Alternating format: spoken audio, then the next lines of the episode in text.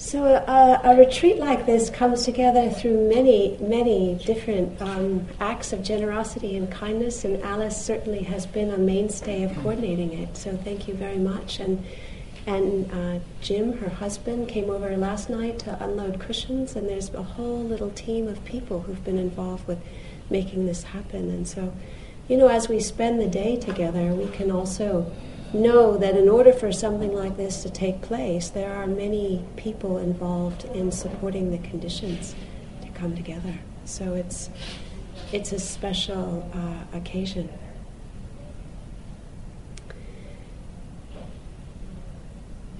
I wanted to start this morning by helping us to settle into something that takes us outside of our own personal stories.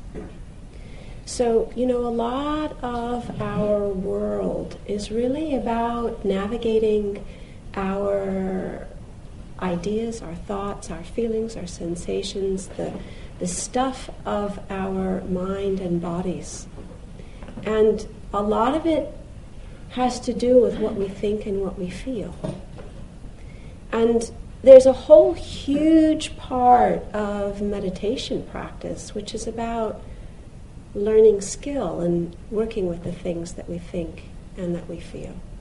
And I would not ever, under any circumstance, underestimate how important that is. And yet, if the whole of our meditation practice is about developing skill and balance with what we think and what we feel, we've really only kept it to a very small fraction of what practice is really about. So, you know, one of the things that we're interested in doing is to connect with source, something that is beyond thoughts and feelings and views and opinions and the sensations of our body. It's beyond our identity, our culture, our ethnicity, our gender, our sexual orientation. And yet, it's not at the expense of any of them. So, to begin a retreat situation by taking the refuges and the precepts is more than just kind of affirming blue card chip Buddhist stuff. It's actually tying us to a framework that helps us connect with a much bigger sphere.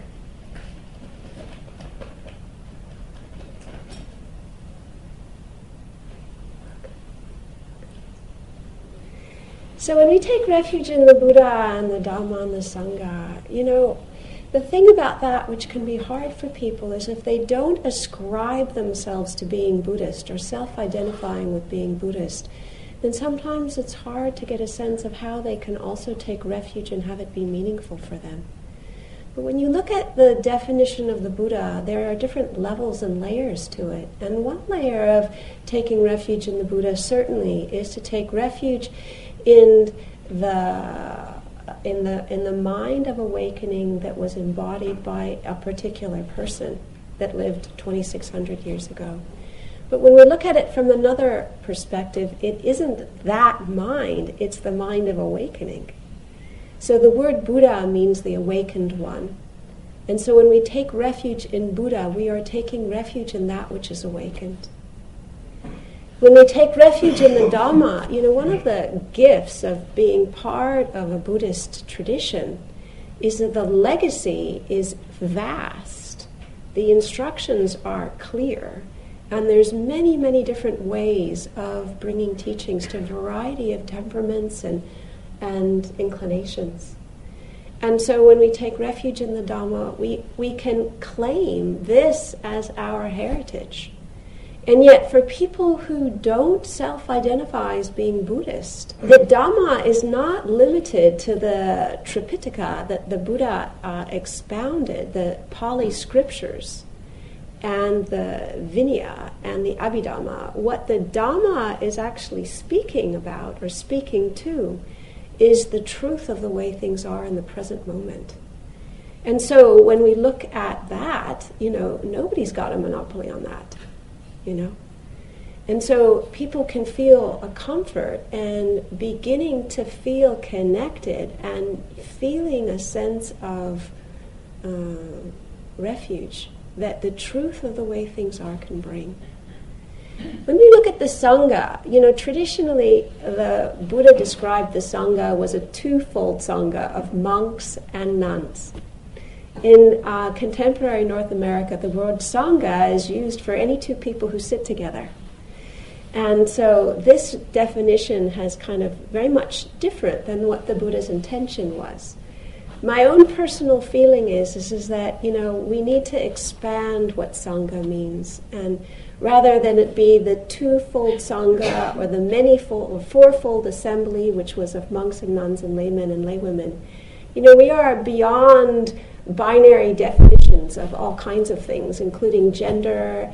And there's more than just monks and nuns. We've got people who are priests, and we've got people who are in between. And so, you know, for me, what I feel is needed is a many-fold Sangha. So I will take the North American Western adaptation and spread it out so that it includes everybody, all of us practicing together. So when we look at the traditional definition of Sangha, what we're looking at is the people who've actually awakened. You know, what it's like to hang out with people who actually have some insight, who actually have seen really clearly the difference between the thoughts and the feelings that they have and the mind that knows them, that really actually understand what happens when things fall away and who they are when everything falls away. And so to get a sense of that and to be in the presence of people who know that, who live that, who embody that, who breathe that, who speak that, that's really what the Sangha is about. It's not limited to precepts. It's defined by realization. And when we look at that in this kind of a context, it's the community of people who aspire to awaken. And we need to support each other. You know, we can't do this on our own. It's like, this is not a do-it-yourself job. So we each individually have to make the effort, and yet what we do in the way we support each other, the way we practice together, the way we show up together, the way we are willing to wake up together is really our community endeavor. So the Buddha, the Dhamma, the Sangha, on one hand, traditionally is the way of defining oneself as being Buddhist. But when we look at the definition of Buddha as the awakened mind, Dhamma as the truth of the way things are, and Sangha as those who have realized, it's not limited to Buddhists. You know, we cannot claim monopoly on this. You know, so what I love that, you know, the kind of the ironies about the quintessential way that Buddhists have traditionally identified with themselves. There's no monopoly on. You know, to me there's something about that which is actually quite beautiful. The point of all of this is to connect us with Source. Now, Jim had found some, Alice's husband, had found some prayer flags and strung them out on the occasion, so that was his way of supporting the weekend retreat. And I looked at them, and some of these prayers, or some of these quotes on these prayer flags, have the most beautiful things, and I was thinking, you know, I just noticed them when I was standing out before Hugh was going to, and I thought, well, you know, I'd love to write them down because they'd be perfect to read, and guess what? They're made on the pillows. There is something formless and perfect before the universe was born. It is serene, empty, solitary, unchanging, infinite. It was never born, and thus it can never die. It is the mother of the universe. It flows through all things. It has no desire for itself. Thus it is present for all beings. This is Lao Tzu.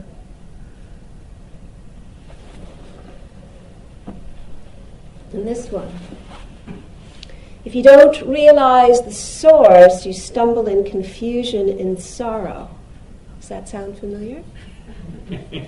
When you realize where you come from, you naturally become tolerant, disinterested, amused, kind-hearted, as a grandmother, dignified as a king, immersed in the wonder of the Tao, you can deal with whatever life brings you, and when death comes, you are ready.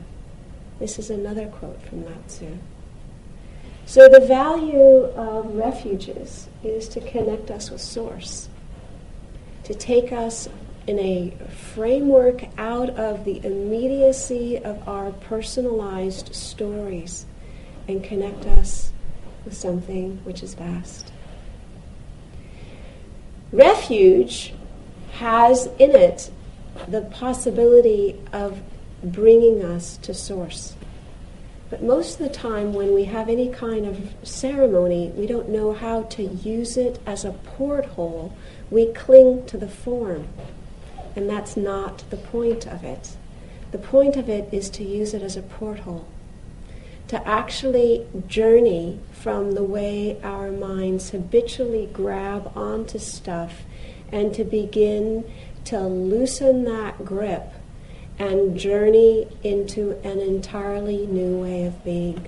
It's not meant to be a ritual that we attach and identify with the external structure, but as a portal to take us into another way of being. The precepts set the container where we have a clear sense of the kind of framework of what we're working with. And for me, I have so deeply appreciated having that kind of clear ground in the Theravada tradition, because as we are navigating this transition from attachment to identity into something other, the experience is often one of groundlessness, of not knowing who we are, where we stand. And when we are tethered by a clear framework of precepts, of having a clear sense of what is okay and what is not okay, then we can navigate that journey in a way where we're safe and the people around us are safe. Because what can happen for people as the softening around the tenacity of who we take ourselves to be begins to happen, is that we lose our perspective. And as we lose our perspective, if we have within us a deeply seated understanding of a framework of what is not to be done, things that are not to be done, then in that journey, we don't make the mistake of kind of a lashing out or grabbing hold of stuff or doing things because we don't have another identity that we're holding on to. So within the tradition that I have come from and spent all these decades, the precepts are really important, really important to have a clear sense of what they are and how they function.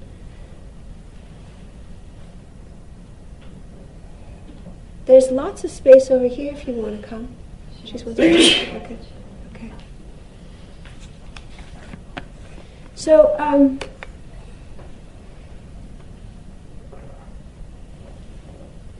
how does that sound? Does that sound okay? Yeah. So what I'd like to recommend we do is we start with just a little bit of chanting, and again, not as some kind of a ritual of just mumbling words, but to let the words be ways that we can connect with the meaning, and let the meaning be a way that takes us to the source. Okay? So when we start with paying homage to the Buddha. We start with paying homage to the awakened one.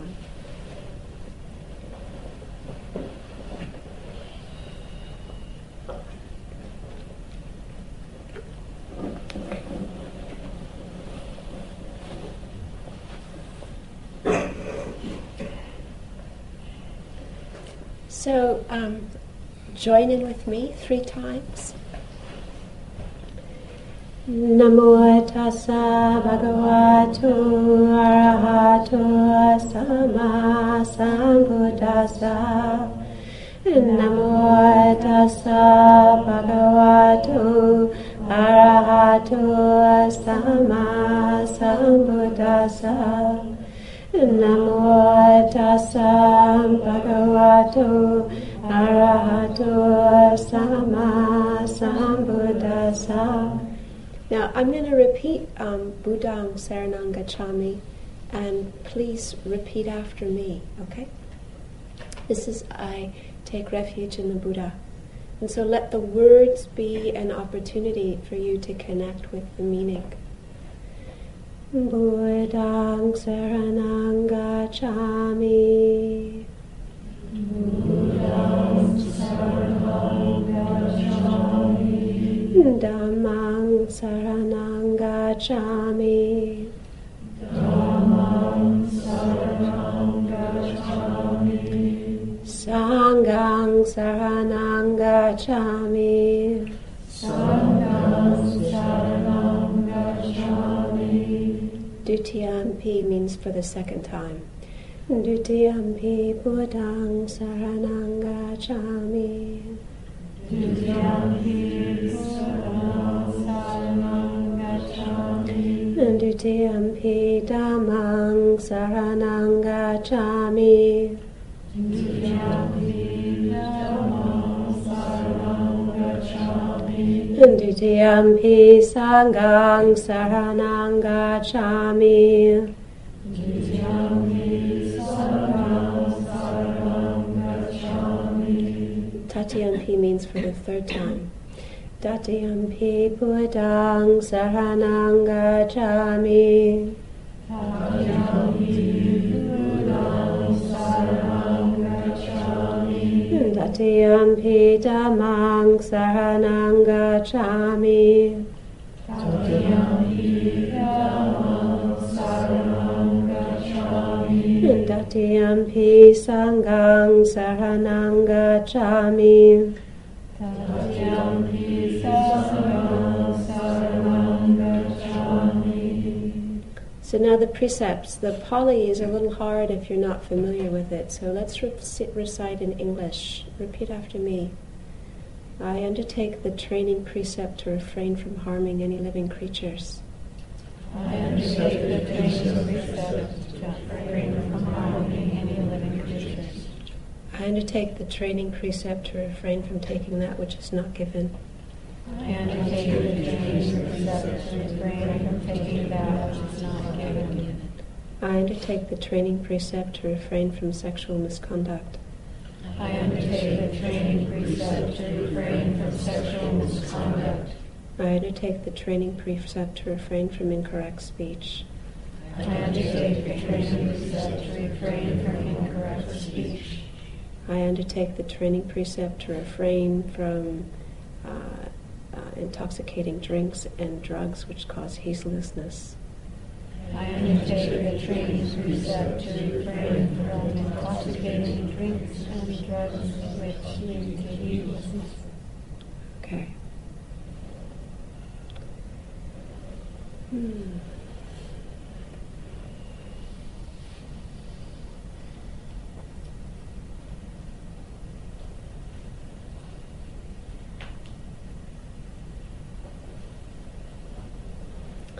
So, in order to surrender to love, we need to have a basis to do that from.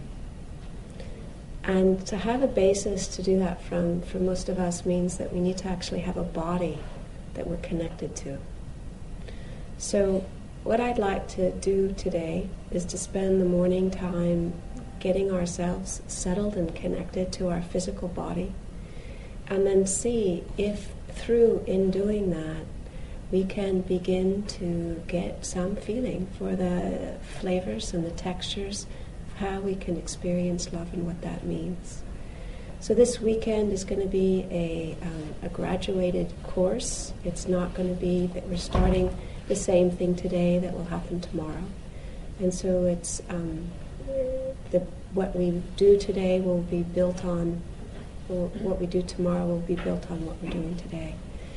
Now, it takes quite an effort for most people to carve out 2 days, and it certainly took a lot of effort for Alice and the whole community here to put this together. It doesn't happen that often, you know.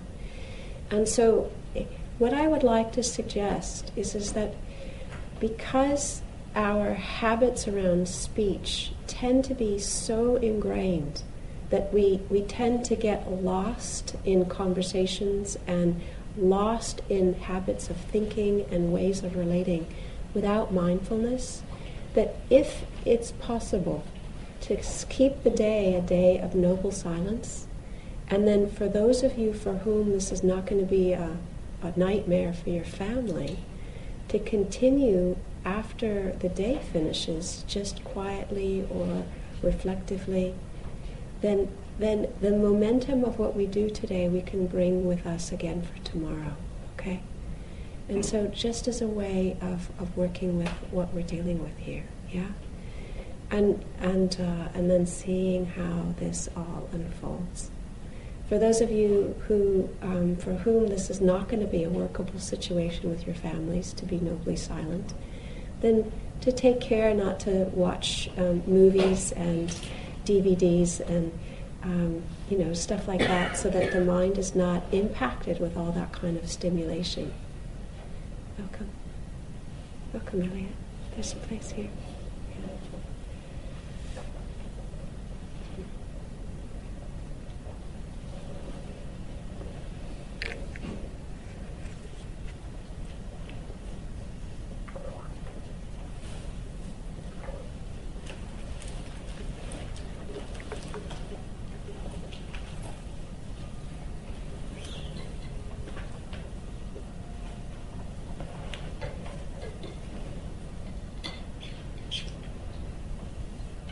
So what I'd like to do is to start everybody with standing meditation.